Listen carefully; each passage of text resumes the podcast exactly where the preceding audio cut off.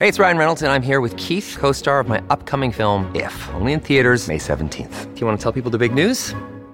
All right, I'll do it. Sign up now and you'll get unlimited for $15 a month in six months of Paramount Plus Essential Plan on us. Mintmobile.com slash switch. Upfront payment of $45 equivalent to $15 per month. Unlimited over 40 gigabytes per month. Face lower speeds. Videos at 480p. Active Mint customers by 531.24 get six months of Paramount Plus Essential Plan. Auto renews after six months. Offer ends May 31st, 2024. Separate Paramount Plus registration required. Terms and conditions apply if rated PG. Another day is here and you're ready for it. What to wear? Check. Breakfast, lunch, and dinner? Check. Planning for what's next and how to save for it? That's where Bank of America can help. For your financial to-dos, Bank of America has experts ready to help get you closer to your goals. Get started at one of our local financial centers or 24-7 in our mobile banking app. Find a location near you at bankofamerica.com slash talk to us. What would you like the power to do? Mobile banking requires downloading the app and is only available for select devices. Message and data rates may apply. Bank of America and a member FDIC. Hi, everyone. I'm Dr. John Whyte, WebMD's Chief Medical Officer and host of the Spotlight On series from WebMD's Health Discovered podcast. For this special two part episode, you'll hear up close and personal journeys about being diagnosed with a rare type of cancer, multiple myeloma. He looked at me. I have been his patient for more than 20 years. And he said, This is really strange. You're an African American, age 57. I've never seen this before. This back pain that you're continually having with no signs of osteoporosis. No signs, exactly. And I didn't have any signs of osteoporosis in my family history. Listen to Health Discovered on the iHeartRadio app or wherever you get your podcasts.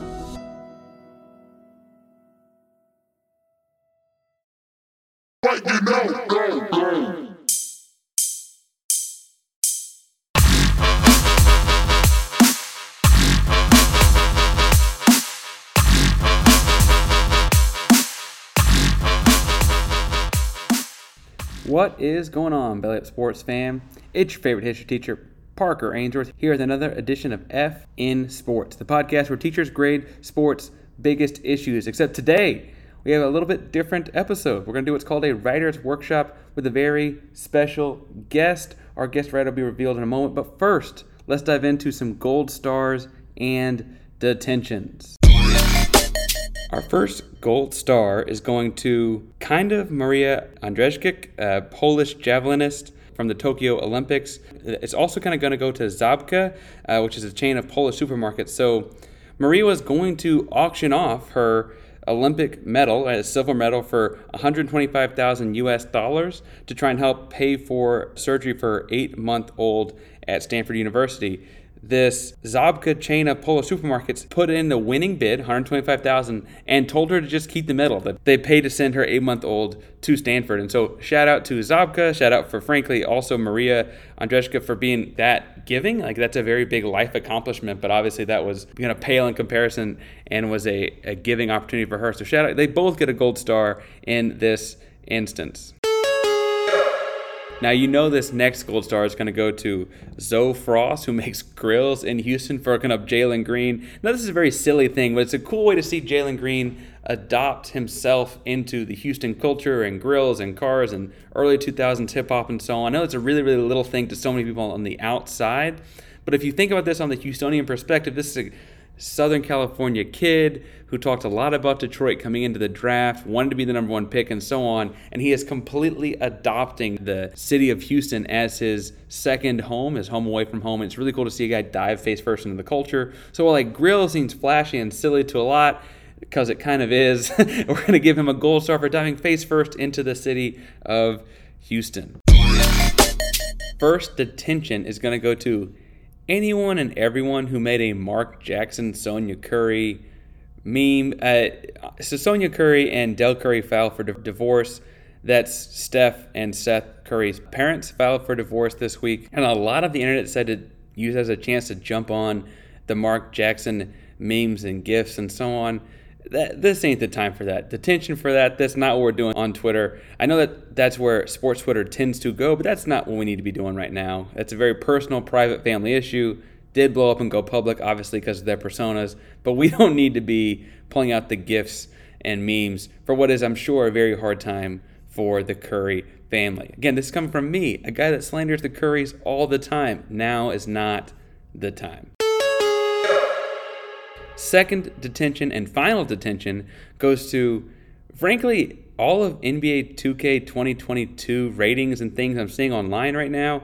Things like rankings of super teams and giving powers to super teams is weird in itself. But then to be giving it to like homegrown drafted teams, like a lot of the current Warriors team is people that were drafted by Golden State.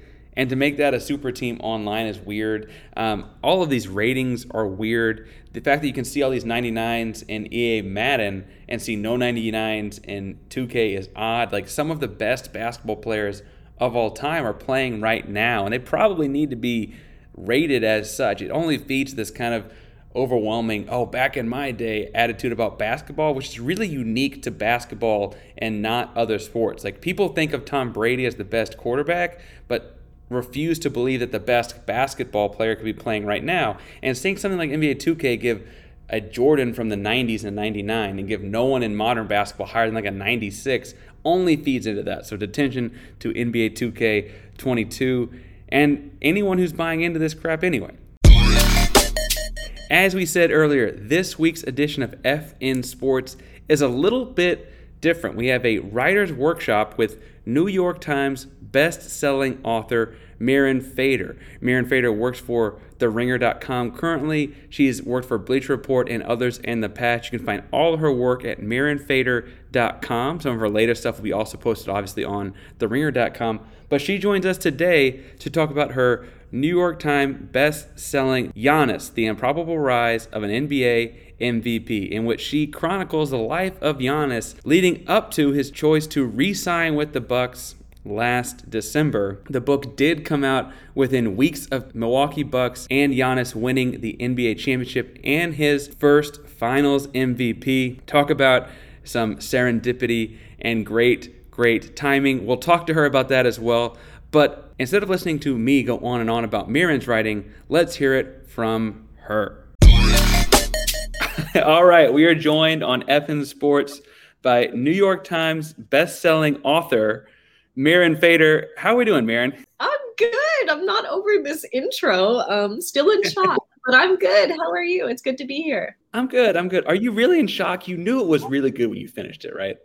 No, I never finish things and I'm like, "Wow, that was good." I don't think that at all. Um, I'm totally in shock. In fact, I, you know, we knew when the list was coming out, like the exact time that they posted, and I was already preparing to be disappointed and what I'm gonna, you know, I was going over what to tell my friends and family who you know were checking my amazon rankings because i didn't want to get involved and i was like you do it dad it's fine i don't want to look at it and um, yeah i was just so shocked so shocked, so shocked. for those of you that are out of the loop a little bit, uh, Mirin just finished and is on a, a whirlwinds tour because of the timing of it all. Giannis, the improbable rise of an MVP, an NBA MVP. First question for the New York Times bestseller, Mirin. Can you eat a 50 piece chicken McNugget or a 50 piece chicken mini and a Sprite with lemonade? Can you eat one of those? yes. And you know, every time I pass Chick fil A, I'm like, you know, today would be a good day to get some chick because of Giannis. they they call, just call it the Giannis. You walk up, I I, I need one of those. I would like the Giannis. um, do that. No, gonna do that. They're gonna look at me like, "Who are you? This is this is too much." I mean, clearly it's a common order because, or at least for one guy. Um, Trendsetter. Mirin, I got to ask, as someone who's enjoyed reading you for a while now, I know that you're a coffee shop writer. Oh, yes. um, this book gets okayed in December. It was December of 19 or January of 20. I remember yeah, the tweet storm of sorts when this was coming around. Yeah. Um, and then like three months later, the whole world shuts down. Uh, that's no coffee shops. I got to ask a couple questions about the process of this and the doing of making a book. So, what, I mean, obviously big changes happen, right? Zoom and so on. What changes did you enjoy? Was there any change in the, you know, pandemic writing that you enjoyed? I mean, I, um, this was the first time where I got to be home. You know, before when I was working at Bleacher Report, I was on a plane like every other mm-hmm. week, and I really missed home. I missed seeing my parents' dog. I missed going over there for dinner. I missed like things in my friends' lives. And, you know, I actually enjoyed just being in one place. Um, and I got a coffee subscription because I couldn't go to the coffee shops. Shout out to Bixby, sponsor me. Um, they're my favorite. they're my favorite indie coffee shop, and um, well, they're not a physical shop, but they're an online store, and I love them. Um, and you know, it was just really good for me to have a reset. Obviously, this was a painful time period. I never wanted to have this at all and it made my job so hard but um yeah there there was joy in just like getting to um stop for a second. That, right. Like, I think it, everyone realized how much life can be better when we slow down over the course of this. Um, it didn't necessarily slow down for you. You just didn't move as much, right? Actually, got way harder and more busier. Actually, nothing slowed down, and then I changed jobs. But but at least being in one spot you know, I felt myself at least a little more grounded, both feet on the ground. But yeah, things got insanely busy. As you know, I had one year to do the book instead of two years, which is what normal authors are given. Yeah, and there was this serendipitous timing. We'll talk about at the end. I think I've heard that word a thousand times surrounding this book, but I, I will talk about that closer to the end. Were there any interviews that you think went better? You did 221 interviews at the famous number pass round. Was any of these that went better because of Zoom? Ones that you wish you could have done not on Zoom. Obviously, everyone wants to go see Greece, right? Right. Yeah, exactly. I mean, I think um, there was a tolerance from both ends of like understanding of how hard this is, and maybe that made the interviews better because we were both, you know, vulnerable and how are you and how's your family, and it, it got you know you got to that intimate connection a little earlier in the interview than maybe if it was in normal times. And so even though it was over zoom i found that people were willing to i don't know connect more and be a little bit more compassionate and understanding because of this like global humbling that we've all been through. Um, of course recreating a city Athens, where I'm not in Athens. I'm in Los Angeles in my apartment with my subscription coffee is quite different. Um, but I think it just it really forced me to be, you know, more relentless in trying to get details. Okay, I'm not there. Can you describe the street? What did the cafe look like? What's around it? You know, it just like really forced you to ask even more questions than you ordinarily would because it's like you know, the publisher wasn't like, oh, Mirin, like it's a pandemic. Like, I understand this is going to be rough. Like, you can have more time. It's like, no, all right, writer's right. It's a pandemic. It's still due March 1st, 2021. Figure it out, you know? well, and that's weirdly like, because you write with your senses very well, right? And so it's like when you lose one sense, you you have to grow the other four really what like you know like just have to develop them in a weird way exactly exactly and just being um you know, accepting of your limitations, but also just trying like hell to make up for them. You know, I didn't want to make an excuse. I was really worried that it wouldn't be a good product because of all of these things. But then I had to like really battle with myself this whole pandemic of just like, okay, let's not think about that. Let's just pour your energy into doing a good job and reporting the heck out of this. Don't think about what if it's not. There was a lot of what ifs. It, one of my friends in the industry was like, I'm going to block you if you say what if one more time. like, what if this isn't good? What if I don't get this? What if, what if? And he's like, if you say what if one more time, we're done. And he did a screenshot of like blocking my content. That's really funny, actually. That's really because like that's like the time you need someone to talk to. Is like, listen, yes. this He's like, if you don't stop, like you are getting blocked. It was it was serious. and you didn't stop. You kept you kept stop. asking just just didn't stop. Maybe not as much with him, but you didn't stop asking what if. You deep yeah. dive a lot of different like avenues and things like that. Um I, I gotta ask you. So when I think, and this is probably because I'm a teacher, when I think of biography of athletes, that's frequently like kids' books, right? Like, mm-hmm. and I don't mean that pejoratively. Frankly, I could never write any of these, right? Much in a kid's book, I think the language choice had to be much more delicate. This is not a kid's book. This is very real, right? Um, and it's a whole different set of challenges. That was obviously an intentional move, right? So, what was the thought there?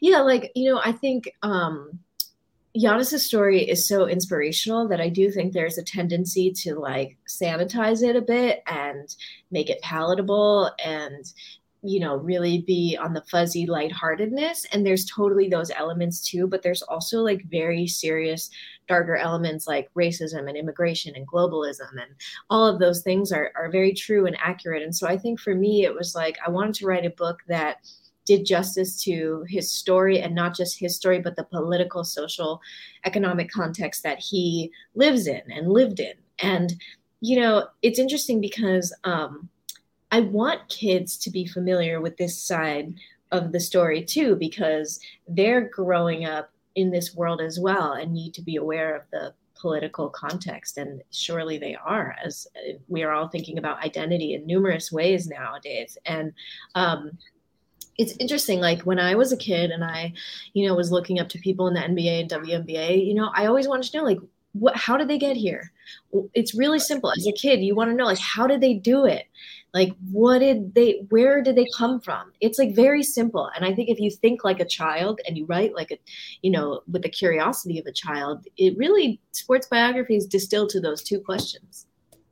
Yeah and it's funny because you talk about like where did they come from? We know the folklore of like you know jordan and he gets cut as a sophomore or whatever and then uh, you know and we know a lot about a lot of these american folks uh right. Giannis' story there's just there was this big gap in the middle that you've now filled in for all of us, right? It's it's obviously a fascinating story. I don't mean that it should have been a kid's book by any stretch. It's just it it no, yeah, it's very real. Like there are some things that like I, I teach in the middle school, so like some middle right. school kids maybe, but like you don't want a little kid knowing about like right. the swastikas everywhere. Like there, there was a real that's a real life thing. Um, right. We talked about census earlier. I, and diving into the content of the book, there was a lot about food Mm. Um, I, I, just noted like there was souvlaki in Greece, and there was Nigerian cuisines mentioned. There was obviously like the epilogue will have Chick Fil A in it. Uh, there's all the smoothie talk. Um, I I also think there's part of this is like there was an absence of food too. Like that was also important. Was that intentional, or am I making a lot out of nothing? No you're intentional and i'm so happy that you um, that you picked up on this because that was a major motif in the book. There's a couple motifs. Shoes is one of them and food is one of them. And um, there is one chapter called hunger and i wanted to put that first because it's a metaphor for the entire book. There's the literal hunger with the food and then there's the hunger and desire to be something and somebody. And so i, I set up food as this motif to kind of show those double layers of meaning and you know, with Giannis, like somebody who um, somebody who grows up knowing acutely how much food they have or don't have is going to be affected by that for the rest of their lives. And I think sometimes when people, um, you know, read narratives about people that come from really difficult backgrounds, they tend to think that once their circumstances change and they get money, that they no longer have those issues. And so it was important for the book to have food as a repeating motif because it's it's not like you your circumstances change and you don't have those same insecurities. In some way you will always be think like you're food insecure even though you know you have. Um, there's an anecdote in the book about oreos and i think that's the most searing anecdote in the book um, because it just really represents like how his mentality was shaped by this hunger for so many years. Yeah i'm not i'm not ever taking anyone's oreos or gummy bears or things ever. that i think of like yeah ever again ever again um, I, that was a fascinating anecdote, and I don't want to give too much away, but read the book; it, it's really good. Um, I also that was interesting that like I think it was Thanasis, one of the brothers sits down with someone, and they're like, and he's like, I can just eat all of this, and starts like double breading his right. own souvlaki or whatever. It's like once it's there, it's like I have to take in everything. Um, exactly. Or or take some to go and and Giannis and his Rubbermaid boxes and never knowing if you're going to have more. And yeah, it's it's such a thing it's such a thing. I've been hearing a lot of, you know, people who have read the book that are just like, wow, I went through this myself. Me and my family are fine now. We're middle class, but growing up, I really didn't have much. And I always am acutely aware of these things. And that's very real. You kind of don't lose that instinct. So I'm glad that that's in there because I think that's realistic. You know, you don't really lose that, even though you have more money. Completely. One other thing that's realistic about the book that I think is like a very hard truth of Giannis's life is he's constantly running, you know, he, his family, people like them in Greece are running into racism and then running into immigration things and this entire like uh, this struggle of just existing in these spaces, Sepolia, Milwaukee, wherever. obviously we know it's tough to come to the United States at 18, but did you know about all of that background when you jumped into this book, or was that a surprise? You have some hints, or was that really new? Yeah, it was really, really new. I mean, I had a hunch for sure that he experienced racism just because, like, you know, it's so common, not in America, obviously, but in Europe, you know, of course, like, that have heavy, you know, immigrant populations, like, it's going to happen. And so my thing was, like, how come we haven't heard much about this? And I think the entire childhood period just hasn't really been covered, and let alone the racism. And I do think because his story is so awesome and inspiring, people gloss over that, or it's just not told for whatever reason. Um, but it was it was just really important to have that in there because Giannis doesn't exist in a vacuum. You know, he is a person and an athlete, and his identity intersects with how he moves through the world and how people treat him in that world then and now. And so, in order to understand what he means to his home country and how he feels about his home country and the country where his parents are from, Nigeria, you kind of have to contend with all these facets of his identity. Yeah, and I, I think that it's interesting because his identity gets tied to places. And places is its own. Each place, I should say, is its own character in your book. It obviously ends with. If we're, if we're going to give away chapter titles, it ends with home. Right. Um, but the book I, I describe this because I'm a history teacher not a math teacher. The book's like fifty percent. It's fifty percent Milwaukee, fifty percent being an immigrant, and fifty percent about Giannis. I know the math's kind of funky there, but like it really is constantly about the inner workings of spaces, and like he's a person that embodies a lot of spaces. Man, thank you for saying that. That's you know literally what I wanted people to think um, because I think like there's a tendency to just not create context when we talk about athletes. We forget that they're human and and humans are treated differently in this world. And you know, place is a character and and Giannis is treated differently depending on where he goes. And it's he has not just one foot in one country and one foot in another country, but many different countries, wherever he goes. And it, it's not it's it's important to note that he didn't just come to America. He came to one of the most segregated cities in America. He um, wasn't just in Sepolia at the time of an economic recession. He was there with a neo-Nazi far-right group named Golden Dawn that came to power. You know, like all of these things are so important to talk about because we talk about his miraculous rise yes, it is so miraculous that he made it to the NBA, given that he was barely scouted, started playing basketball late, played in a division nobody's ever heard of. But it's also miraculous because he was able to transcend all of these things without papers, without any help, without any, you know, it's it's really the the political side is almost, in my opinion, is a little bit more interesting, more interesting than the basketball. Well, and isn't that fascinating that like obviously mm-hmm. you've uncovered in the book, but like this is an entire world that I felt like was like we talked about just a void. It, it was just not discussed so we talk about places you you seem to use place as a character very well and it seems very much intentional and i think that that's kind of what you're just saying. He references he references home in the last or the tweet for the free agency signing right? He resigns in milwaukee i'm coming home or, or whatever the phrase was exactly. Had you written the title of your final chapter yet? Did you know home was uh, was that another serendipitous moment or was that on purpose no, it, it's it came together because of that tweet. So I, you know, the, the end of the book was like, oh, OMG, what do I do? It was this like thing that was just there, and I was like, oh dang, I'm gonna have to get there at some point. I don't know how because you know, I, I got the book deal in March 2020. I did not know that Giannis was going to stay in Milwaukee or not. So I started really chronologically because I was like, I don't know how to end this book. I really don't. Um, and when he did that tweet and he said, This is my home, it just all clicked for me. And I was like, We're going to call it, yeah, we're going to call it home, place as a character, all these things that you're talking about, which by the way, like, thank you for seeing that because that's, you know, I worked really hard to establish those themes so that people would make those connections. And, um, the reason I loved that tweet so much is like he didn't have to say that, you know. It goes beyond like I want to stay here and win a championship. You know, home is is such a loaded word and I think Giannis has been searching for this his whole life in some ways. He, you know, I chronicle the evictions that he and his family had early on in the book and always sort of moving, being transitory, not really having a place to call your own, your home.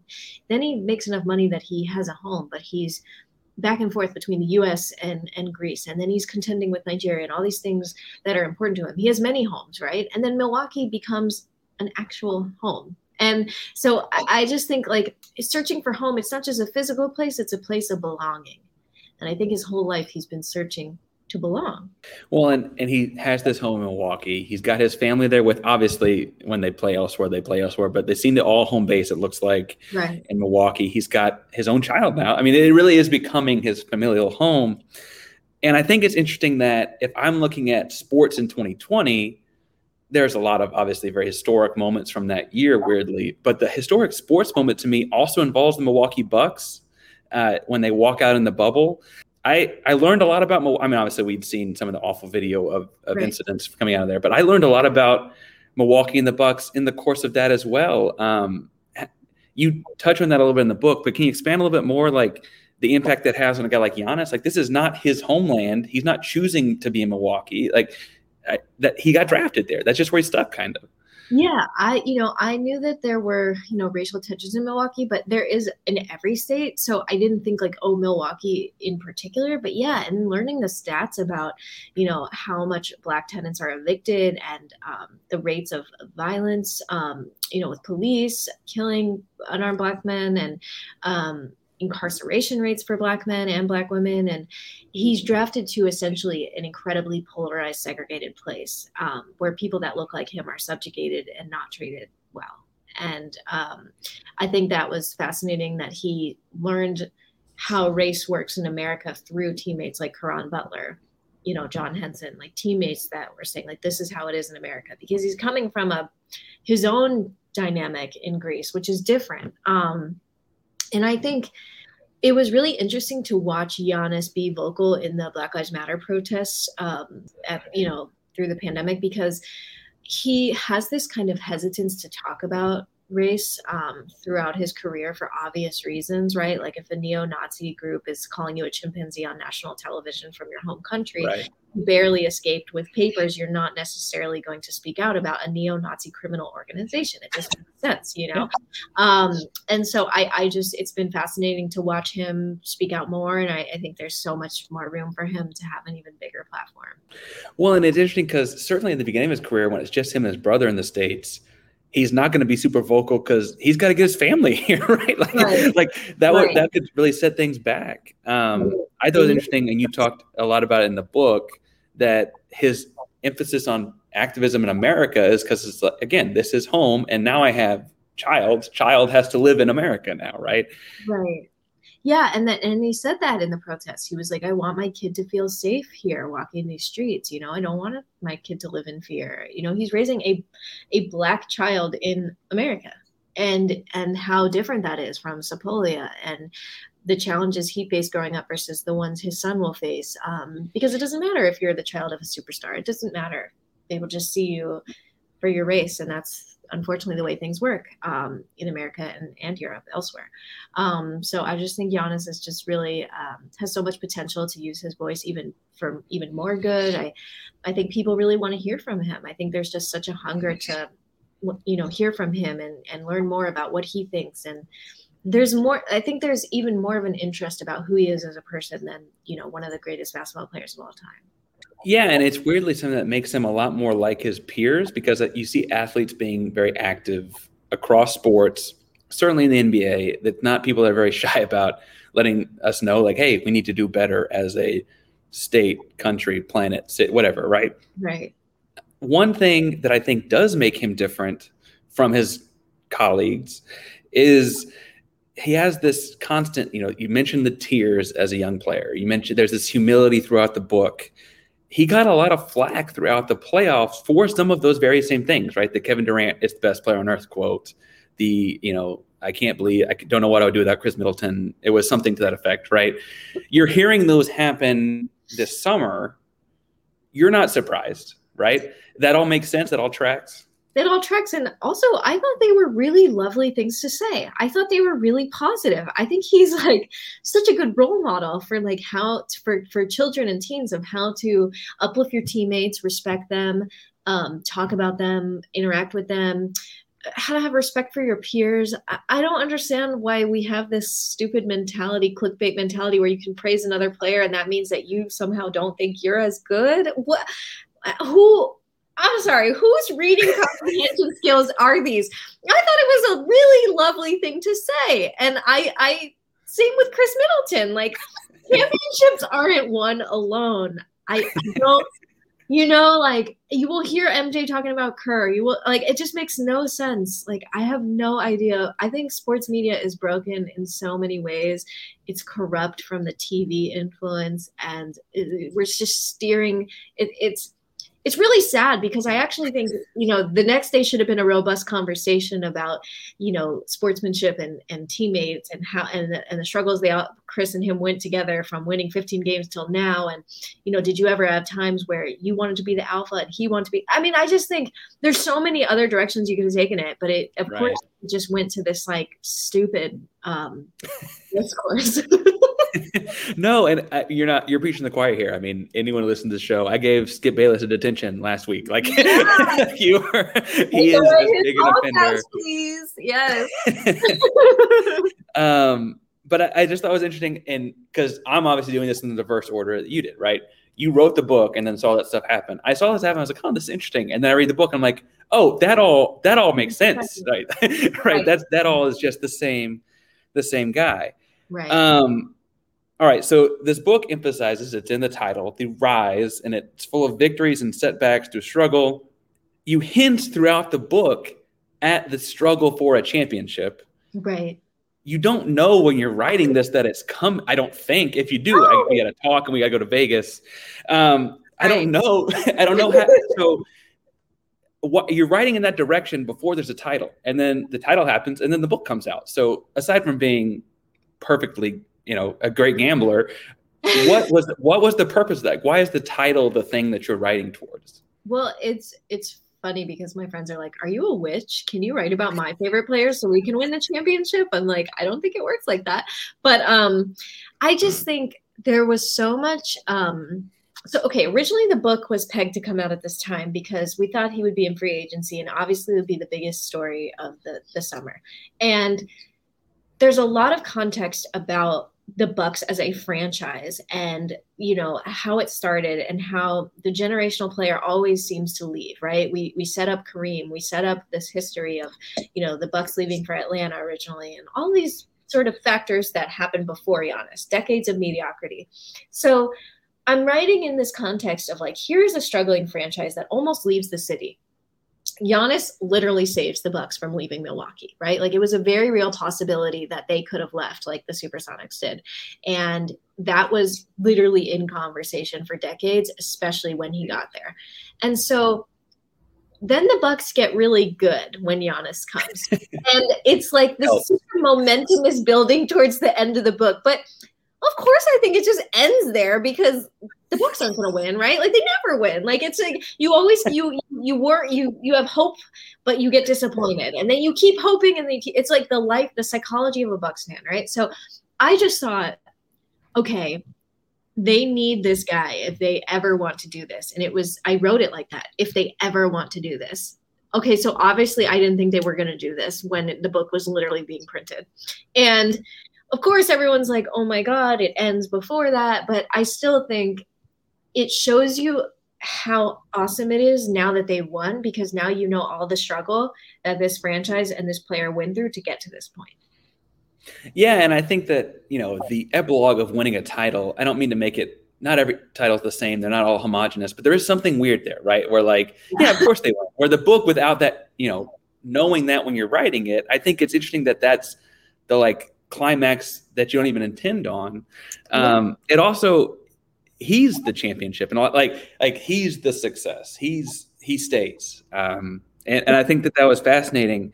But the whirlwind that has come after is only because they win. I mean, not only because, but they win the title, right? Like your life has been weirdly also turned upside down by the city of Milwaukee winning a championship. Yes. Um, I have not really slept since the Bucks won a championship. um, you know, it, it, it's a privilege. You know, it, it thrust me into the spotlight. Um, you know, of course, I, I I'm proud of the book regardless, but of course, like it created such a you know, um, such a buzz around the book, which I'm thankful for. But yeah, it's been so crazy, and of course, I never expected this of like as you know, there's so much of the book that talks about how the Bucks are going to bucks and they're not going to. and so you know, it's just it was thrilling to see it happen, not just for personal, you know, reasons. Which of course I'm rooting for me. You got to root for yourself. um, but you know, all the Bucks fans I interviewed in the book, um, they got to have their moment in the sun. So it's been chaotic, but it's been really, you know, awesome. It's, it's a privilege for sure. Yeah, and it's just the it's wild that it all happened. I mean, they're they're a Kevin Durant shoe size here, or or tweaked hammy right. there, or what, like it it all just worked out. Uh, it's wild, wild. But that's um, let me just that's Giannis's story. There's all these improbable moments that just miraculously occur. Like, what if the Greek government never grants him citizenship? He doesn't go to the NBA. What if, um, you know, what if he, what if that guy Spiros never sees him playing tag and then he never goes to goes? Like, what if the Bucks, you know, don't draft him? You know, what if, um, you know, there's just a million what ifs, you know? I, I just think it's it's just he with my what if. He, yeah, I was just. I was like, say we're coming full circle. Wow, I really got to take that out of my vocab, but but wow, uh, my friend, you should block me after this, Parker. But um, yes, you know, I just think like, of course they won it in this miraculous, unfathomable way. His whole journey is like that. It's a series of events of of. Sorry to be annoying, improbable things. No, I mean, it, and it's it's intentionally named, right? It is improbable. Right. Um, this is not the first serendipitous time you've written about athletes, though, right? Obviously, whenever you write about someone, you go very full on deep dive in. It's great stuff. We're going to link stuff all throughout the description and show notes for people want to read more about about and by Mirin. But you cover LaMelo in Lithuania. He's rookie of the year right like like that's kind of as someone who has enjoyed reading you that was kind of like the national like who's this Mirin Fader and it's like now he's rookie of the year right? That worked out. That worked out. That worked out very nicely I must say. Thanks LaMelo um, you had Arike you covered in 2018 oh. Arike is now like WNBA All-Star Game MVP I'm living in Dallas. Great to watch right? She's, she's awesome. You write about Liz Cambage around the time she breaks the scoring record. Oh, yeah. Also Dallas, um, at the time uh, where she's based. Um, but obviously, as a Rockets guy, you write about Jae'Sean Tate. Great story, great story. He ends up making all rookie team. Uh, you can go back to like Davante Adams and like now his quarterback's MVP and like there's all the stories about him and like well, does he stay, does he go, kind of stuff. Um, I also noticed you wrote about Jalen Green back in 2018, which makes me think that he'll be the you know first guy in modern basketball to be the Finals MVP as a rookie, right? That's the Rockets thing. That's how this goes. I, I just, I guess my thought is, my real question though is, aside from talking about how great Jalen Green is, is how are you picking athletes? Because you're finding stories that are about people that we're all going to want to know about, and you're way at the front of it it's thank you for saying that parker you know it's interesting that you would say that because we just had a meeting um, with the ringer today and i was thinking as I was sitting here in this meeting, I was like, God, it is like so hard to come up with ideas. I think because, you know, I write these things like you just listed, it seems so easy, right? Like just pick somebody that's successful. But a lot of the people I pick are actually not like they're successful but they're not there yet i like i like picking people that are like on the rise or have something interesting about them and then they blow up like i love that because i love learning how they got there right how did you get there and where are you from like I, that's my those are my two things and um I think it's one of the most hardest parts about being a writer is picking the subjects. And because sometimes I'm interested in somebody and they don't want to talk, or, you know, maybe they do want to talk and then the interview doesn't go well and then the story sucks. Like, I think there's just so many factors involved in making a good story. But as far as choosing these people, if you notice, there's always some piece of adversity that this athlete or you know this person has gone through. And i don't really like to write about people where everything has gone perfect. I really don't like the the prodigy. I really don't like everything's peaches you know? I don't, I don't like that. I think it's boring. And i think i like to pick people that whose journeys are circuitous. And and i think that there's a lot of things that people can read it and see and get inspired by in the stories you know i think these themes are universal so it's more about like what they've gone through and that requires a tremendous amount of pre-reporting before i even pitch it to my editors do you think there is some correlation between people that survive all of that really hard real life stuff and then sports ends up being kind of like, oh, I'm really good at this? I think so. I mean, I think um, that's why, like, for example, with Giannis, the counting at the free throw line doesn't really faze him. I mean, how is that going to faze you when you've gone through literal hunger? You know, um, somebody like Jalen Green, who's who's just battle tested and been through a lot, is not really going to feel fazed by celebrity at at you know a young age uh, somebody like Jae'Sean Tate who literally at every turn had everything against him. Nobody thought he was going to be good. And it created a tremendous confidence in himself. You know it's it's not just like I don't like presenting just what people have been through, but what they learn from it, what they take from it, how it makes them wiser, stronger, better, more empathetic, more compassionate, um, more competitive. I think it's is fascinating to see how these life events have shaped them into the humans that they are. Completely, and we all get to watch the fun part, right? Like they've done all this before, or not on camera at least, if not before, and now we're watching them play a game and cheering or booing or, or whatever. I hope we're not doing anything too much worse than booing. Um, but it's just fascinating that you're shaking your head. Yeah, something a little worse. right, you're right.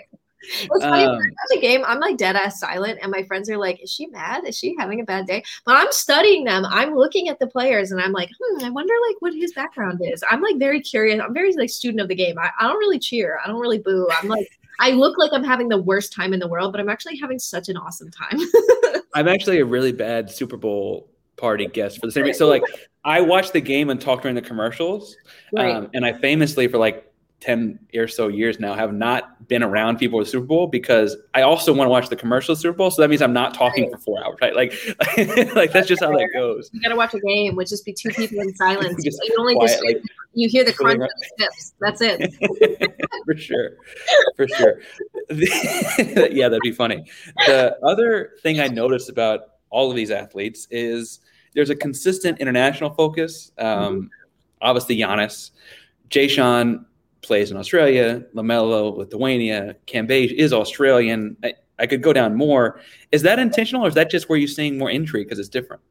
yeah intentional i think like we're not exploring international stories in the way that we should um, it's an untapped market um, clearly sports leagues are trying to be global and it's surprised me that sports media companies haven't explored more of that um, i think they're starting to for sure you see some offices like i know the athletic has an office in the uk i think and i know bleacher has one in the uk but really it's like there's just you're trying to separate yourself. As a writer like you're competing you know? There's so few of us left. You're, you're really competing with people and if everyone's going for the same people in america here's how i can differentiate myself. Talk about people not from here. Um, and i also just find it more interesting you know? There's there's there's social political context that goes with that and i really love traveling you know pre-pandemic i i really was not a traveler before i became a journalist. I was it really pulled me out of my comfort zone but once i saw that i was capable and could go to somewhere like lithuania and report it's just encouraged me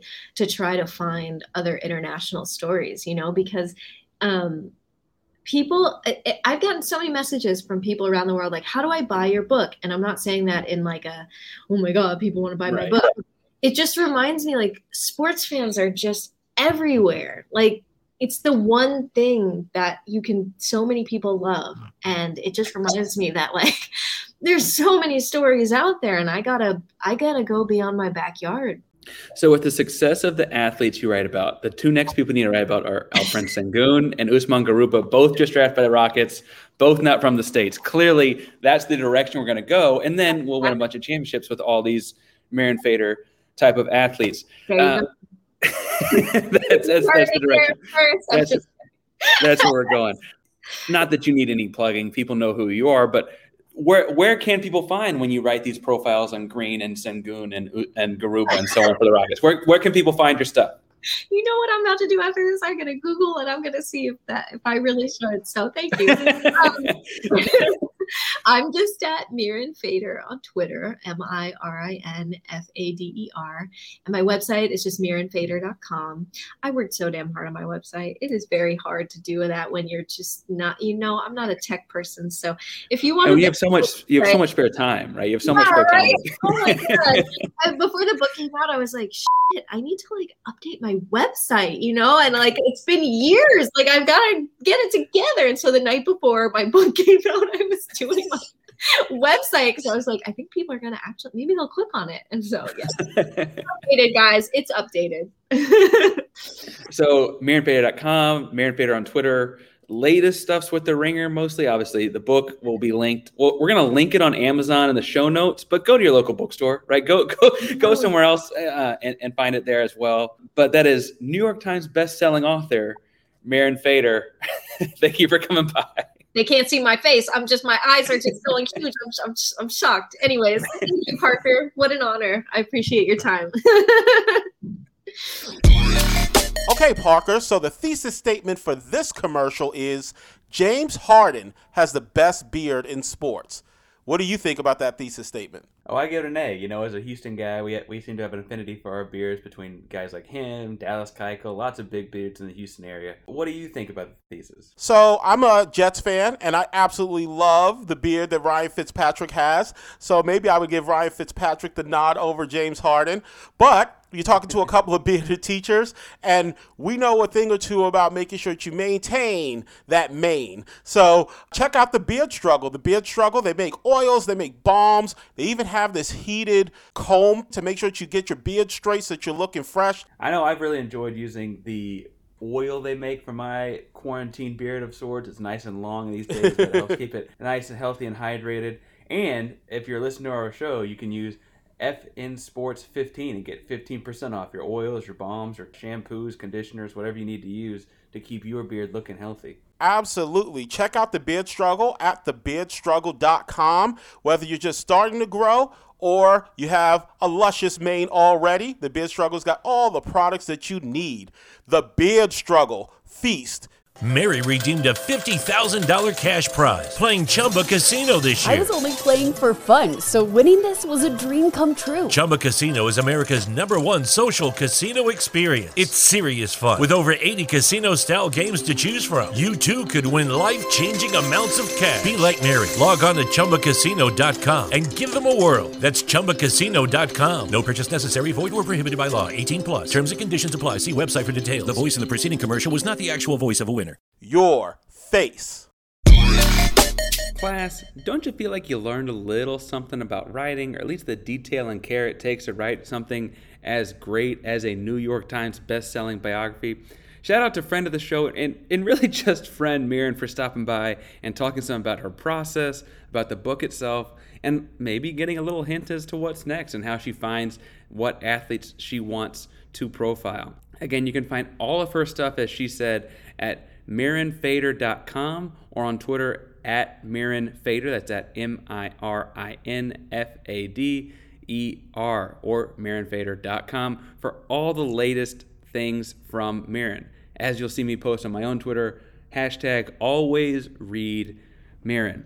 As for my Twitter, you can find me on Twitter and Instagram at Painsworth512. That's at P A I N S W O R T H 512 on Twitter and Instagram, where I'll be posting stuff like this show, stuff like the stuff I'm putting out with bellyupsports.com, and all kinds of good content as we get into football season and then basketball season. You'll get to see more and more content pushed out. If you really, really like the basketball talk, you're in luck. The midweek mid range is Wednesday nights at 9 o'clock Eastern. It is an all belly up show in which we have belly up writers on to talk basketball all the time. It's obviously a little bit slower time in basketball right now with the offseason going on, but it's live on Wednesday nights at 9 o'clock Eastern on Twitter and YouTube. Uh, obviously, you can check back on the YouTube for a replay if you want to go back and check the tape.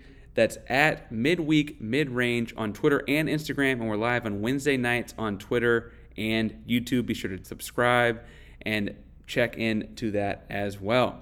As for this show, FN Sports does have a Twitter and Instagram page. You can find us on Twitter at FN Sports 2. That's at F I N S P O R T S, number two, all one word. On Twitter, on Instagram, we're at F underscore in underscore sports. That's at F underscore in underscore sports. And we make sure we post all of our content on both Twitter and Instagram for you to check out and enjoy.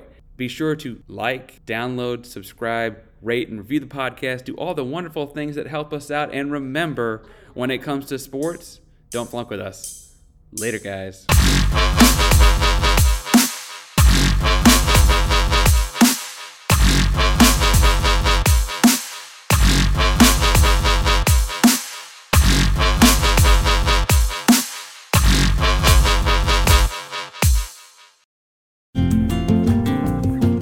It's wintertime. When temperatures go down, the likelihood goes up that your furnace and other appliances go down with them. So don't risk a costly replacement. Stay comfortable with coverage on the appliances you depend on most with the Service Guard Appliance Repair Program from Black Hills Energy.